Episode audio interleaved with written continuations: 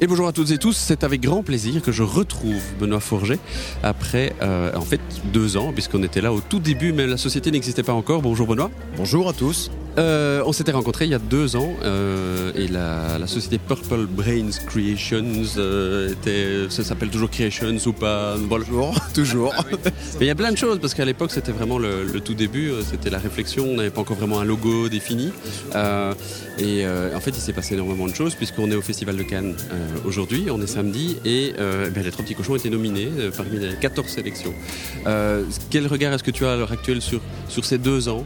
Est-ce que c'est ça que tu avais en tête? Ou ça a été peut-être, je vais pas dire trop vite, mais ça a été vite Ça a été très vite, mais euh, ça n'a pas été trop vite. Parce qu'on a. Enfin bon, j'ai j'ai mis l'énergie qu'il fallait pour euh, en arriver là. Enfin, évidemment, on pensait pas, quand on fait des jeux, on pense pas. On fait pas ça pour être nominé, bien entendu. Mais on, est, euh, on était très contents. Alors je parle, je dis on, euh, c'est pas que moi, c'est euh, l'auteur, euh, Yellow, mon distributeur, et puis l'illustrateur. On était super contents d'être nominés, hein, parce que c'était quand même euh, six mois après la sortie des Trois Petits Cochons. C'est notre premier jeu. Et, euh, et pour moi, la nomination, c'est pas seulement que le jeu, c'est aussi un concept de gamme Oui. pour moi. Oui, parce que c'était osé. Hein.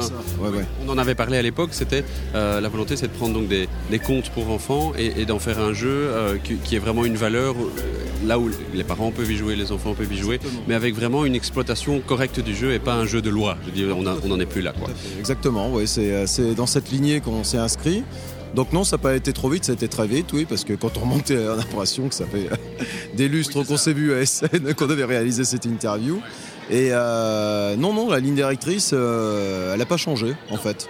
Non, non. C'est ça qui est étonnant. En deux ans, finalement, on, on garde ça, il n'y a pas la volonté. Il y a quand même Shinobi Wata qui vient de sortir.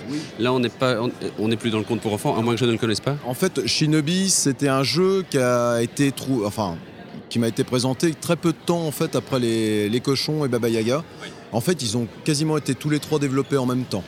Donc, euh, c'était un jeu qu'on, dont qu'on- ça a pris du temps pour savoir dans quel format on le sortirait.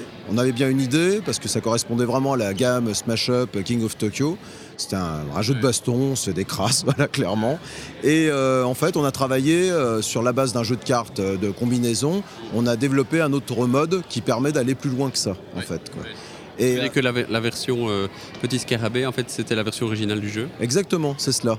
Mais moi, je le trouvais euh, tellement dans l'esprit euh, des jeux chez Yellow, c'est-à-dire ouais, King of Tokyo Smash Up, c'est-à-dire du, du simple à appréhender, mais euh, de la baston, quoi, enfin clairement, que euh, je me suis dit, bon, ça serait dommage qu'il aille pas dans cette gamme-là, parce qu'il a vraiment l'esprit. Et euh, en fait, on a travaillé pour développer un autre mode qui s'appuie sur, dont le mode Petit Scarabée la colonne vertébrale, et qui permet d'aller un peu plus loin dans, le jeu. Quoi. Alors c'est pas un jeu pour gros joueurs, hein, bien entendu, comme tous les jeux de cette gamme d'ailleurs. hein. C'est un jeu qui part pour les adolescents et plus. Hein, euh, et voilà quoi. Est-ce que c'est le fait d'être euh, euh, distribué par Yellow et de connaître cette gamme-là qui finalement a, forcé le, le fait que Shinobi ressemble à ça maintenant? Mais en fait, euh, moi, quand j'ai- la première fois que j'ai joué à Shinobi, j'ai tout de suite pensé à cette gamme en fait, quasiment. Alors après, il a fallu travailler pour l'intégrer dans cette gamme, bien entendu. Mais euh, voilà, c'est tout de suite, la- pour moi, c'était la gamme évidente. Alors après, bon, moi j'ai demandé à Yellow si on pouvait euh, prendre le format de boîte, etc. Et en plus, comme le jeu aux États-Unis, euh, Shinobi est, est distribué et édité par Yellow, enfin il y a le logo Yellow dessus, donc il s'intègre parfaitement. Et d'autant plus que Smash Up aux États-Unis n'est pas euh, chez Yellow. Voilà, c'est bah oui, c'est AEG en fait quoi. Donc, euh, donc ça permet à Shinobi de s'installer tranquillement aussi aux États-Unis et, et voilà quoi. Et l'auteur de Shinobi, c'est? C'est Théo Rivière Qui Qui tra- fait qui a rien fait du Ah tout, bah voilà. qui n'a rien. C'est son premier jeu et ensuite, euh, comme les choses sont bien faites, Théo a rejoint l'équipe de Yellow et s'occupe des, euh, des- du jeu organisé, euh, de tout ça quoi. Voilà, autonome. voilà exactement. voilà. Alors pour revenir euh, en arrière, donc on a eu les trois petits cochons. Ça c'est Laurent Pouchin qui est venu en fait avec cette idée-là. Est-ce qu'on peut dire qu'à l'époque tu avais, tu avais la volonté d'avoir les comptes et tu as trouvé Laurent Pouchin qui tout d'un coup bah, répondait à ce que tu voulais, ou bien c'est finalement Laurent Pouchin qui t'a donné cette idée-là puisque c'était le premier jeu de faire une gamme orientée compte enfant? En fait, c'est une belle histoire parce que moi j'avais l'idée. Alors déjà, j'avais travaillé chez le Petit Poussé. J'ai toujours aimé la littérature jeunesse. Et euh, si je devais monter ma boîte, il fallait qu'il y ait quelque chose euh, qui sorte du lot parce qu'il y a tellement de sorties que bon, voilà, voilà. Donc, et j'avais ce, cette idée de gamme effectivement sur les comptes, de euh, mettre le compte et le jeu dans le même euh, réceptacle. Et la boîte livre s'y prêtait totalement. Moi, j'étais imprégné par ça, par les.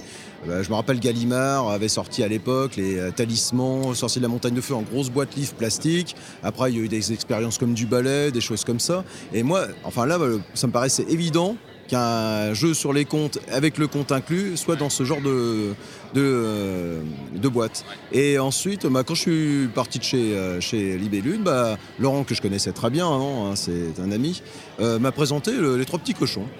Et, et voilà, Ça collait. et ça collait. Et euh, quasiment en même temps, Jérémy Kaplan m'avait présenté Baba Yaga. Alors là, c'est encore plus drôle parce que c'est un jeu.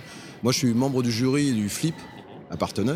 Et c'est un jeu qu'on avait primé en 2010 dans la catégorie enfant, qui s'appelait la, Rébellion des Pandas. Rien à voir avec la choucroute, ça c'est clair. Et euh, Jérémy, en fait, euh, ne savait pas que j'allais établir une, une gamme sur les comptes, quoi, et me présente Baba Yaga. Je lui dis, bah attends, euh, c'est voilà quoi, le- il est là le deuxième, il n'y a pas photo. C'est vraiment des jeux différents en plus, mais qui sont censés s'adresser au même public, quoi. Donc, euh, donc voilà. voilà. Ça, ça colle. Et en plus, j'ai vu arriver. bah, on parle du troisième déjà, qui est le lièvre et la tortue. Oui, oui. C'est quoi l'histoire du lièvre et la tortue? C'est un, clin- un clin d'œil au Spiel? Au Spe- Ah non, même pas. Non, non, non, non, pas du tout. En fait, le, le lièvre et la tortue, c'est un jeu coréen de Gary Kim, l'auteur de Corio. Ça s'appelait Royal Turtle. Et quand j'étais chez Libellude, en tant que chef de projet, euh, euh, Régis, qui était en Corée, avait ramené ce jeu pour qu'on le, teste. hein. Et euh, finalement, bah, Libellule ne l'a pas fait, pour des raisons. Et moi, j'ai toujours bien accroché à ce jeu. Et euh, lorsque j'ai euh, monté ma, ma gamme, j'avais déjà les trois petits cochons Baba Yaga, qui étaient en développement. hein. J'ai dit à Régis, bah, écoute, moi, ça m'intéresse de, reprendre ce jeu et puis de faire le troisième, quoi, parce que je trouvais qu'il avait vraiment un bon potentiel en plus. Quoi. Et Régis m'a dit, bah, pas de souci, hein, écoute, hein, de toute façon, euh, il ne faisait pas, donc ça tombe bien. Donc moi, je suis rentré en contact avec Tom euh, de Peacecraft, qui est le, le petit éditeur euh, on est tous des petits éditeurs, mais un- vraiment un petit éditeur coréen, parce que lui il va, dire, il va vendre ses jeux dans les boutiques directement. Enfin, et puis c'est- un petit format en plus. Euh, je lui dis, bah écoute, moi, moi, ça m'intéresse euh, de bosser. donc ça s'est super bien passé, il était super open. Et puis bon, quand les, quand trois petits cochons sont sortis, ça permet de voir vraiment ce qu'était la gamme. Quoi. Donc tout de suite, ça ça l'a conforté. Et, et puis le travail qu'on a fait là sur les lèvres à tortue avec Mathieu Lessen. En plus, aux illustrations, c'est, euh, on est pile poil de- dans la gamme encore. Quoi. Donc, qu'est-ce que c'est? Qu'est-ce que c'est? C'est un jeu de course. Et oui, sur les- en fait, on va parier sur des animaux. Mais il n'y a pas que le lièvre et la tortue. Il y a, alors, dans le jeu original, il y avait le lièvre et la tortue, enfin qui avait plus l'air d'un lapin rose que voilà, euh, la taupe, le canard et le euh, mouton. Donc qui étaient les cinq concurrents. Et moi je me suis dit on va quand même adapter ça à la sauce La Fontaine, c'est-à-dire revenir vers, la fable. Donc euh, j'ai gardé le lièvre à tortue, le mouton est devenu l'agneau. J'ai remplacé la taupe par le loup et euh, le canard par le renard. Donc, et on a changé, il y a des petits pouvoirs qui sont quand même associés au personnage. Donc j'ai rassemblé un peu de, toutes les fables, en définitive. Et euh, c'est un jeu dans lequel, en fait, on va parier sur des animaux pour savoir qui va arriver le premier. On marque des points. Et c'est un système de gestion de main, en fait. Et comme le fait très bien Gary Kim, un jeu de un peu de contrainte aussi. Parce que parfois, on va être obligé de faire avancer les animaux des autres pour renouveler sa main. Et pour avoir des cartes pour faire avancer les nôtres. Il faut le faire au bon moment. Voilà, exactement. C'est euh, un jeu très malin. Et, et aussi, euh, le truc, c'est que chaque animal a un système de déplacement différent. Voilà. Par exemple, la tortue, euh, même s'il n'y a pas de carte tortue qui est jouée, elle avance tout le temps d'une case. Doucement, lentement, mais sûrement. Voilà. Le lièvre, lui, s'il est premier et qu'il y a quatre cartes euh, lièvre jouées, enfin je dis ça comme ça, il s'endort, il n'avancera pas. Voilà. Le loup, il a une carte qui euh, a une carte hurle, enfin avec un petit icône, il y a trois cartes euh, avec le petit icône hurlement. Dès qu'il hurle, tous les autres concurrents s'arrêtent et se cachent. Il n'y a que lui qui avancera. Et l'agneau, par exemple, lui, il va très vite, sauf que son mouvement est stoppé directement lorsqu'il arrive près du ruisseau pour euh, s'y désaltérer. Voilà. Et on, s- et on peut sentir l'arrivée de certaines cartes chez les autres joueurs? Tu vois ce que je dire? Il y a une Alors, visibilité ou pas? Euh, oui, ah oui, parce que en fait, on joue les cartes de notre main face visible. Peut décompter ce qui reste. Exactement, parce que la condition de déclenchement de la phase de course, en fait, elle se fait dans deux conditions. Soit il y a huit cartes au total qui ont été posées face visible par les joueurs, soit il y a quatre animaux identiques qui ont été posés. Et à ce moment-là, la course est déclenchée. Donc il y a un petit côté où on regarde ce qui se passe, est-ce que j'ai intérêt? Ouais, ouais, c'est euh, c'est vraiment. Donc voilà, donc ça, euh, le lièvre et la tortue, euh, c'est va avoir une, un design qui va être très différent de la, version originale, puisque non seulement le titre est, di- est différent. Est-ce que, est que Gary Kim reconnaît son jeu ou est-ce que c'est un nouveau jeu pour lui? Parce qu'il l'a vu en fait, est-ce qu'il l'a vu développer? euh, non, non, pour lui, c'est pas. Et puis pour moi, c'est le même jeu. C'est le même jeu, hein, clairement. Il y a pas de. Le, le lièvre et la tortue étaient déjà présents dans le jeu originel, et puis c'était l'idée, quoi. En fait, l'idée, c'est tout simplement de faire la suite de la fable. Hein et euh, moi, je- ce que j'ai fait dans le, parce qu'on inclut toujours un livret de, de contes dans la boîte. Là, j'ai repris en fait la fable d'Ésope, la fable originelle, la version de La Fontaine, et moi, j'ai, comme j'ai appris la plume, voilà, et j'ai écrit euh, une fable. hein, qui est la suite et qui permet d'enchaîner sur la course, quoi. Donc qui, indique comment arrive le loup et l'agneau, comment arrive le renard, euh, etc. Voilà. Est-ce que tu penses que, euh, puisque bon, on voit cette école européenne, l'Eurotrash, qui en fait cette, cette marque de fabrique en fait qui est de reprendre certains jeux et de les, euh, je vais pas dire les sublimer, on n'est pas en cuisine, mais je veux dire, euh, Oui, on l'a on, on l'a vu avec Croc par exemple. Euh, un Croc a été, dit- voilà, qui a été Get Beat, en fait, c'est. euh, enfin bon. Juste expliquer, Croc a été euh, donc c'est un jeu américain qui a été édité par Bombix et voilà qui s'appelait Get Beat et le jeu est tellement bien réédité côté Bombix que finalement les Américains ont repris la version pour dire hé il y a la version de luxe de Croc. Exactement. Donc c'est ça ma question par rapport au livre et la tortue. Ouais, non, exactement. Est-ce que- alors, ce qui est marrant sur l'histoire de Get Beat, enfin, je vais me lancer des fleurs, mais c'est moi qui je l'avais acheté, Get Beat, j'ai- et je l'ai montré à Erwan sur le SN cette année. Et Erwan, tout de suite, est allé voir l'éditeur. euh, et c'était, vraiment ouais, une très très belle réédition. Euh, oui, parce que euh, concernant le Royal Turtle, le jeu originel, euh, il y avait tout un travail éditorial à faire. C'était simplissime. C'était un petit jeu, un jeu de cartes avec des pions. Euh, et moi, j'avais envie. Voilà, il faut travailler la mise en scène sur un jeu. C'est, euh, et c'est ce qu'on a fait. On a remplacé. euh, Avant, le parcours ce n'était que des cartes. Là, ça sera des tuiles, recto verso en plus, une ligne droite et un virage. Donc les gens et les enfants qui aiment bien ça pourraient construire leur circuit comme ils veulent. Voilà, tout ça. Enfin, c'est, c'est- ça rajoute rien en termes de, de jeu, mais c'est de la mise en scène et c'est le plaisir de Ton construire. expérience est- Voilà. est meilleure. Voilà. Et, euh, et puis on a, j'ai fait un, pour- il y aura un podium en 3D, en punch, donc euh, avec une ligne d'arrivée en 3D aussi. Donc euh, et des pions euh, qui seront pas des pions à plat, mais des pions en bois avec les stickers collés de chaque côté, les illustrations de Mathieu. euh, donc du volume quoi. J'aime. Tu, tu sens que c'est une ligne à prendre par rapport à l'évolution du jeu, de, de faire des liens entre. On l'a vu par exemple avec euh, ce que le jeu au plat fait avec le Il était une forêt. Par exemple, il y a le film, continuer l'expérience avec le jeu. Euh, il y a le conte, continuer l'expérience avec le jeu. Est-ce que le jeu devrait. On, on sent qu'il s'installe comme étant une continuité d'une autre expérience? Et finalement on va faire la boucle où le jeu sera le début de l'expérience? Alors, euh, en fait, il y a des, c'est, assez. Moi, le traitement que j'ai sur la gamme compte, il est différent d'un traitement avec une licence, par exemple. Hein, c'est quand même, on est quand, et les licences, c'est quand même, euh, c'est assez chaud en général hein, pour avoir un succès derrière. hein. Il y a- il y a de grosses difficultés. Moi, euh, l'avantage, c'est que c'est, c'est pas une licence, mais c'est quelque chose de très connu. Donc c'est différent, l'approche est différente et la liberté, elle est encore, elle est plus grande, quoi. Sauf que le public ne fait peut-être pas la distinction entre quelque chose de très connu et une licence. Parce que pour lui, une licence, c'est souvent quelque chose de très connu.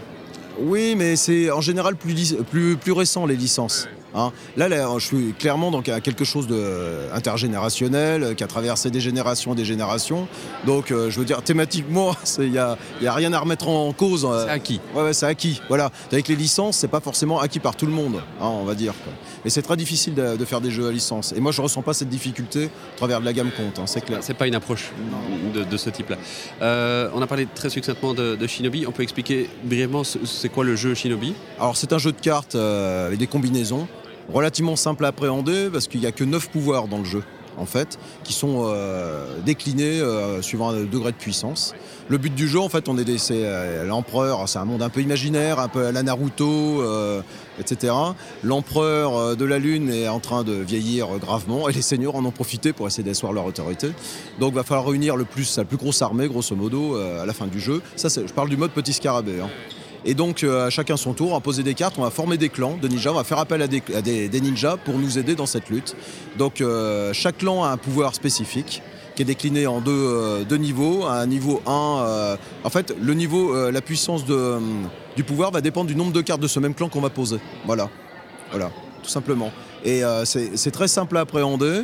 Euh, Il y a un petit côté corruption aussi. On peut se corrompre dans le jeu pour piocher plus de cartes, mais on le paye à la fin parce qu'il y a une soustraction des points qui se fait à ce moment-là. Euh, et voilà quoi. Mais Ça, c'est le mode petit scarabée. Et en fait, euh, on- c'est un- comme tu le disais, c'était en fait la version originale du jeu. Et puis, il y a, euh, on sent quand on joue à ça, et c'est sans doute ce qui s'est passé dans le développement, c'est qu'on dirait que c'est un trailer, que c'est un teaser pour euh, quelque chose qui va se passer. Et donc, euh, il y a le jeu complet qui arrive. euh, et c'est quoi ce jeu complet? Alors, je dirais, dirais pas, que c'est un jeu complet en fait, parce que euh, moi quand je l'ai fait tourner Shinobi auprès des adolescents notamment, ils n'hésitaient pas à jouer, euh, à enchaîner les parties comme ça, du, en mode petit scarabée. Alors pour moi c'est deux modes de jeu différents, voilà. C'est- vrai que le mode petit scarabée c'est un mode d'initiation idéal pour apprendre le jeu, mais c'est aussi un mode en partie courte, parce que le mode euh, grand maître c'est quand même au moins 45 minutes quoi, facile. hein. Euh, donc c'est trois manches qui s'enchaînent en mode petit scarapé, donc c'est le même déroulement, sauf qu'on va garder en plus nos cartes de manche en manche. Et en plus de ça, le score, voilà, le score qu'on va faire en fin de, en fin de manche va déterminer combien de pions euh, ninja, les petits, on a fait des petits shurikens en bois, combien de pions ninja on va pouvoir placer sur le plateau de jeu pour activer certains lieux, gagner des points de victoire, etc. Et il faut savoir qu'au début du jeu, on a cinq cartes boss. On les mélange, on en retire une qui est, mise qui est écartée. Il y en a trois qui sont posées à côté du plateau de jeu qui seront des cartes leurres. Et la dernière carte est posée face cachée sur l'emplacement au combat final. En fait, il va falloir déterminer, elles sont face cachée, donc il va falloir envoyer des, ninjas pour, euh, enquêter, etc. euh, pour savoir quel est le boss final, pour pouvoir poser des points, des, enfin des jetons sur cette carte. Parce que chaque boss a un système de décompte différent. Il y a un impact à la fin. Exactement, voilà. Donc il y a un petit côté, on envoie des ninjas pour essayer de se renseigner, euh, voilà. C'est là que je disais dans, dans, dans le développement du jeu, et ça c'est vraiment une démonstration de développement de jeu. On a une trame de départ qui est plutôt une mécanique de dépose de cartes, et puis finalement tu racontes une histoire, puisque on est, on est vraiment, on pourrait, c'est, on est presque dans le, allez, le portage d'un petit jeu vidéo au format carte, puisqu'on a le côté boss de fin de niveau, on a le, on a le côté quête. Euh, quand, quand je parle de développement, c'est ça. Je veux dire, euh, on a, j'ai eu l'occasion de, de présenter le jeu euh, bah, à des jeunes enfants, mais qui étaient déjà joueurs. Quand j'ai expliqué le petit scarabée, c'était oui, bon, allez, c'est quoi la suite? Non mais c'est alors euh, pour les, euh, les enfants qui ont l'habitude de jouer, effectivement, bah, c'est fa- c'est facile à prendre en main, hein, ça c'est clair. C'est bien, cette progression est super mais chouette. voilà, hein. moi, mais de toute façon, euh, dans tous les jeux que je veux, enfin que je fais, que ce soit les petits cochons, Baba Yaga, Lièvre à Tortue, il y a deux, mo- il y a au moins deux modes de jeu. C'est-à-dire, voilà quoi. Et pour moi, c'est indispensable hein, si on veut toucher un plus large public. Mais effectivement, on sent bien dans le jeu que c'est euh, le mode grand maître, c'est euh, la version, euh, c'est c'est comment euh, la version bonus comme les films quoi, tu vois, la version le die le director's cut, voilà, tu vois, un peu. ça- bah, elle est venue clairement après, hein, c'est posé sur la version de base parce que aussi on voulait que ça rentre dans cette gamme et on a travaillé pour avoir un truc qui rajoute en plus thématiquement un intérêt parce que c'est vrai, la- le mode petit scarabée, bon, c'est fun, ça se joue vite, mais c'est vrai, au niveau du thème, bon, on peut pas dire qu'on soit totalement plongé dans l'univers, hein, c'est clair. Mais il y a beaucoup de jeux de cartes hein, qui sont comme ça, de toute. Justement. Ouais, ouais, c'est clair. Et euh, ce mode, euh, par- hop là, Une cascade. voilà, ce mode euh, grand maître justement rajoute euh, de la profondeur dans le jeu, mais sans le rendre beaucoup plus complexe en définitive. Il donne, il donne une raison au fait de déposer les cartes, ce qui n'est pas le cas dans le mode scarabée. Exactement, ouais, c'était l'idée. En fait, tout au début, on s'est dit bon, euh, le jeu tel qu'il m'a été présenté, on pouvait jouer une, une manche. Hein, Il n'y a que le mode petit scarabée ou trois manches à la suite, on cumulait les scores. Bon, on trouvait que c'était pas super fun. Alors, à un moment, on est parti. euh, moi, j'ai pas mal bossé sur cette version, le mode, grand maître. Bon, en relation avec Théo, mais Théo avait fait la, la structure de base, donc. euh, et euh, on était parti sur de la conquête de territoire avec une carte. Donc bon, on a vu que c'était euh, bon, on a tâtonné plein de trucs. hein. Et c'est vrai qu'on s'est dit, bah à un moment, c'est vrai que le, le coup du boss final, euh, essayer de deviner, c'est très jeu vidéo. On est tout à fait dans l'esprit et, et voilà. quoi. Ça rentre dans la gamme. Mais ouais, complètement, donc complètement. Donc euh, on est. Après, j'espère que ça plaira aux joueurs. hein. Mais euh, nous, on est plutôt content de, de ce qu'on a amené là-dessus. Et le fait de s'être lancé avec euh, Nayad au, à la. C'est Nayad en... ouais. Je- je- Parfois j'ai peur. Le fait de s'être lancé avec Nayad en illustration, euh, c'est quoi? C'est parce qu'il a montré euh, ses preuves sur un Tokaido, des trucs comme ça? Pas du tout. Et en fait, ça s'est fait presque par hasard. C'est l'an dernier à Cannes. Euh, Xavier, enfin Nayad, était encore en, ou pas, où il finissait son CDI chez Funforge, parce qu'à et on discute comme ça. En fait, on s'était jamais trop parlé. Même quand je travaillais chez Libellule, on on n'était pas en relation. C'était pas mon projet, Euh, notamment Seasons. Et euh, donc on discute et puis je lui dis bah écoute, euh, si t'es libre, euh, je voudrais te faire essayer un jeu parce que moi je savais ce qu'il faisait et on a discuté, tu vois, et, et je savais qu'il aimait beaucoup Naruto, cet univers-là, quoi. Moi je voulais pas faire du Tokaido, hein, tu vois. Et puis clairement, enfin même si la boîte est blanche, les couleurs sont ressortent pas mal, on est quand même d'un univers un poil plus, c'est pas zen. Beaucoup moins zen. C'est beaucoup moins zen. Mais j'a- j'adore Tokaido, mais c'est pas du tout le même esprit de jeu de toute façon. Je fais pas de comparaison. Ouais, ouais, euh, non, non, mais, euh, mais moi, je- tu vois, euh, non, mais comme c'est le même illustrateur, tu vois, boîte blanche, on, euh, et, et ben, il était super emballé par le projet, voilà. Ça veut dire que pour, tu sens que l'illustrateur sera. vous, vous serez sur la même longueur d'onde s'il aime le jeu. Euh, là où peut-être il y a quelques années, on vous a illustré un jeu, un illustrateur, euh, bah, parce qu'on lui demandait des cartes. J'ai j'ai déjà entendu dire euh, des gens qui, enfin, qui disent ah, Moi, je, je ne travaille pas avec un illustrateur s'il n'a pas essayé le jeu. Mais pour, ah non, moi, ça n'a aucun intérêt. Xavier Colette sur Les Trois Petits Cochons n'a jamais joué au jeu. Euh, Vincent Joubert sur Baba Yaga n'a jamais joué au jeu. Si on me le demande, Là, ça s'est fait parce qu'on s'est rencontrés. Je lui ai montré le jeu comme ça, quoi, pour qu'il voit un peu. Ça lui a permis d'appréhender un peu l'univers aussi, quoi. Mais en général, moi, quand je travaille avec illustrateur, déjà, je, le contacte parce que c'est son style que je veux sur ce jeu. J'ai déjà tout dans la tête. Euh, je fais un cahier des charges précis euh, dans lequel il, peut évoluer. euh, Il renvoie des propositions. En général, quand je choisis un illustrateur, c'est que voilà, le style. Enfin, je pense, correspond à ce que je, je m'imagine de l'univers. quoi. Donc voilà. Sur, sur deux ans, il y a eu quand même pas mal d'évolution. La, pente au niveau de la, cré- la- du nombre de jeux qui tombent sur le marché est quand même assez énorme. On a, on- on a quand même le chiffre magique de 863 jeux à Essen, même s'il y a des traductions, etc. Très précis, ça. C'est 863 jeux, hein, c'est un chiffre qui est très fort colporté. Donc ça veut dire qu'on sera entre 900 et 1000 euh, en ASN 2014. On était à 800 euh, à l'époque où tu as commencé ta société d'édition. Et on voit quand même encore, et c'est pas péjoratif, euh, des sociétés d'édition qui se lancent encore maintenant. On est au Salon des Sun, il y a plusieurs sociétés d'édition qui viennent de se lancer et qui sont en train de présenter leurs jeux. C'est quoi créer une boîte d'édition maintenant par rapport à une vague aussi énorme? Comment est-ce qu'on se positionne? Alors, moi, euh, c'est un peu particulier. Parce que je ne l'aurais pas fait si, d'une, j'avais pas eu cette idée de gamme compte dans la tête qui a été ma trame et puis ma motivation principalement. Et deux, si j'avais pas, si j'étais pas studio de développement pour Yellow aussi, qui est un statut un peu, un peu- particulier. C'est-à-dire que j'ai un soutien Pas à l'aveuglette. voilà, un soutien énorme de Yellow, ce qui m'a permis de sortir trois jeux euh, depuis, euh, depuis que Purple Bone a été créé. Sinon, j'aurais pas pu le faire. Et j'avais besoin de ça pour asseoir la gamme tout de suite, la gamme compte. hein. C'est-à-dire que si je sors un jeu dans la gamme compte à l'année, je suis pas sûr que les gens euh, voient l'effet de gamme en fait. Là, il y en a pour 2014, il y en a deux de prévus, le lièvre à tortue et un autre sur le, ce sera, je pense la cigale et la fourmi ou peut-être un autre, ça dépend du stade de développement, etc. Mais, mais voilà, pour moi, une gamme comme ça doit être assise, voilà. C'est-à-dire C'est un conseil à donner, c'est-à-dire qu'on est toujours dans la logique, je crée une boîte d'édition, donc je dois avoir une, une ligne éditoriale ou un, ou un objectif qui, qui- qui forcera ma visibilité dans un axe bien précis? Ouais, je pense. Moi, je l'aurais pas fait si j'avais pas eu ça. hein. Ouais, c'est clair. Et moi, je trouve. euh, alors, c'est très courageux, mais je trouve que c'est un. Voire un peu suicidaire hein, pour certains de se lancer comme ça, tout va. Alors, soit ils n'ont pas de problème d'argent, ils font ça pour, euh, pour se détendre et tout, là, voilà. C'est le cas. Bah non, non, mais euh, enfin moi c'est dingue. hein. Euh, Il y a des choses, on se demande comment elles apparaissent sur le marché. Alors c'est peut-être très pré- présomptueux de ma part de dire ça, mais moi c'est quelque chose que je n'aurais pas fait. Ça c'est clair. Bah, hein. c'est que le public, de toute façon, s'élargit. Et donc, c'est le, le but de tout le monde, de vendre un maximum de boîtes. Donc, euh, mais, mais comme tu dis, c'est un, peu, un peu risqué. Parce que, comme tu disais, toi, tu faisais déjà partie d'un studio de développement, tu avais travaillé pour Libellude. Euh, Quelqu'un qui se lance, qui est passionné du jeu, euh, il faut être quand même vachement courageux. Alors, en plus, alors ça rejoint une autre, euh, une autre, un autre avis que j'ai sur les.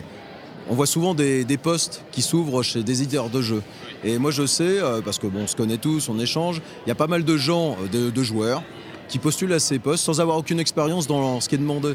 Alors, faut, c'est un vrai métier, quoi. C'est- C'est-à-dire que, euh, je- oui, je comprends qu'on veuille euh, travailler dans un milieu où c'est le jeu, Ça a l'air fun. C'est un métier, c'est-à-dire euh, on doit gagner sa croûte, on prend des risques et euh, il peut y avoir des conséquences qui sont for- pas forcément cool à la fin. Quoi. Donc c'est euh, voilà, faut, faut pas se leurrer. Quoi, hein. c'est, c'est pas que du plaisir. Tu veux dire par là que être passionné et se dire bah, j'apprendrai sur le tard, en fait, c'est plus le cas du tout. Ça suffit pas. Bah non, ça suffit pas. Ça Moi, suffit plus? Ouais, ouais. Ouais, ça, je- oui, ça a pu suffire pendant un moment parce qu'il y a beaucoup moins de monde sur le marché, ça c'est clair, mais je pense que non, ça, ça ne suffit plus, ouais, effectivement, c'est clair. Mais euh, ouais, c'est vrai, comme tu le disais, moi j'avais euh, quand même, j'avais baroudé, euh, entre guillemets, pas mal, euh, j'avais un réseau quand même bien établi. Oui, bah voilà, c'est ça. Ça va tâter le terrain.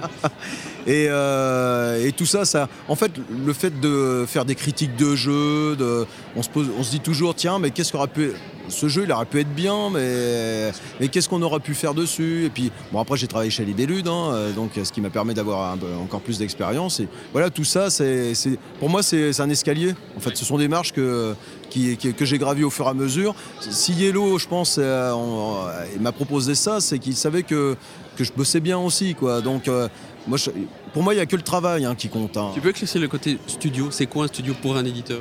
Alors c'est marrant parce qu'on va voir une Trick Track TV tout à l'heure sur le, sur le cake, Patrick. Alors un studio concrètement, alors c'est c'est à la fois éditeur et, et studio de développement, c'est-à-dire que euh, pour faire court, moi je propose des jeux à Yellow. Hein. donc quand je suis allé les voir, euh, j'avais mon concept de gamme, je leur ai proposé. Et si effectivement ça, leur plaît, donc ils s'engagent dessus, c'est-à-dire à financer la production, voilà, clairement. Euh, donc moi j'ai une part moindre au niveau des pourcentages comme un éditeur normal, mais j'ai quand même une sécurité euh, qui n'est pas négligeable. Et ça permet de sortir, justement, quand on a une gamme à sortir, de la sortir beaucoup plus vite. Euh, Tu veux dire que la prise de risque, elle est, elle est vraiment côté yellow ou tu as quand même euh, quelque- chose à faire comment, comment se répartissent les, les chiffres? Moi, les, euh, les chiffres, bah, c'est la prise de risque, elle est euh, sur la parce que c'est Yellow qui fabrique le jeu au final. Moi, je- j'engage des frais sur l'illustrateur euh, et je paye des droits d'auteur à l'auteur du jeu. hein. et ensuite, euh, ce qui reste, bon, bah, je le prends, quoi, voilà, tout simplement. En fait, tu fais le boulot d'éditeur, mais c'est mais c'est Yellow, c'est le distributeur finalement qui prend les frais de production. Exactement, c'est ça, c'est exactement ça le concept. Et c'est comme je te le disais tout à l'heure, si j'avais pas eu ça, je pense pas que je me serais lancé.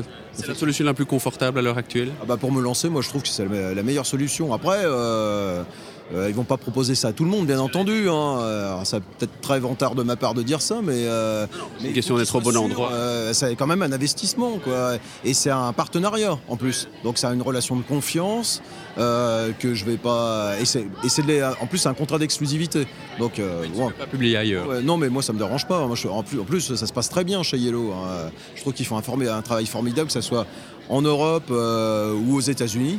Parce que Yellow US a vraiment euh, connu une grosse impulsion récemment et euh, les trois petits cochons sont super bien accueillis là-bas aussi. Quoi. Donc, euh, Ça, ça voudrait dire quoi que ça ne fonctionne plus bien? Qu'est-ce qui, qu'est-ce qui te donnerait euh, Qu'est-ce qui te pousserait à aller voir ailleurs, si je puis dire? Alors là, je vois pas du tout. Là. Non, alors, là, non. Ça veut dire que là, c'est- c'est pas, le- on ne sait pas ce qui va se passer. C'est ça que tu veux dire? Oui, oui, non, non. Bah, moi, je, je travaille. Voilà.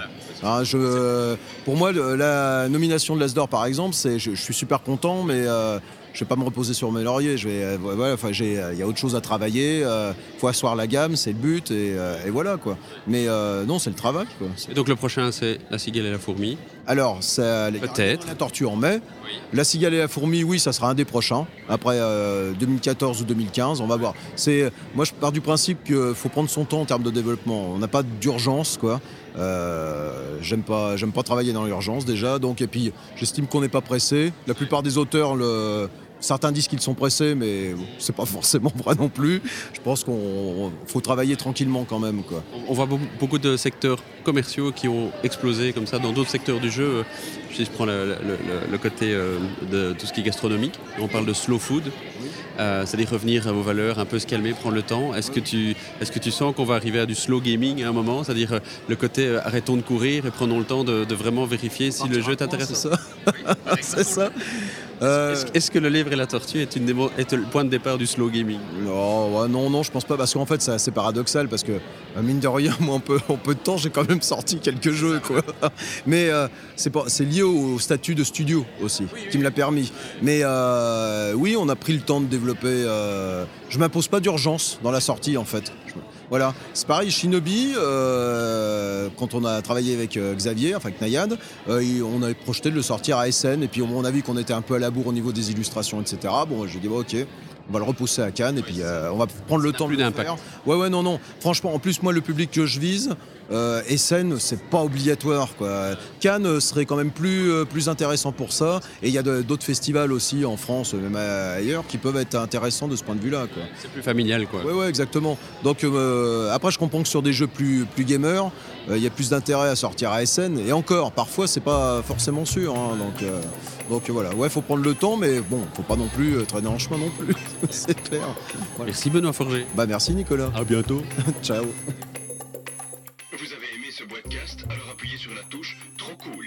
Vous n'avez pas aimé ce podcast Alors continuez. Sur boitcast.net, vous en trouverez d'autres. Vous verrez, à l'usure, vous y arriverez.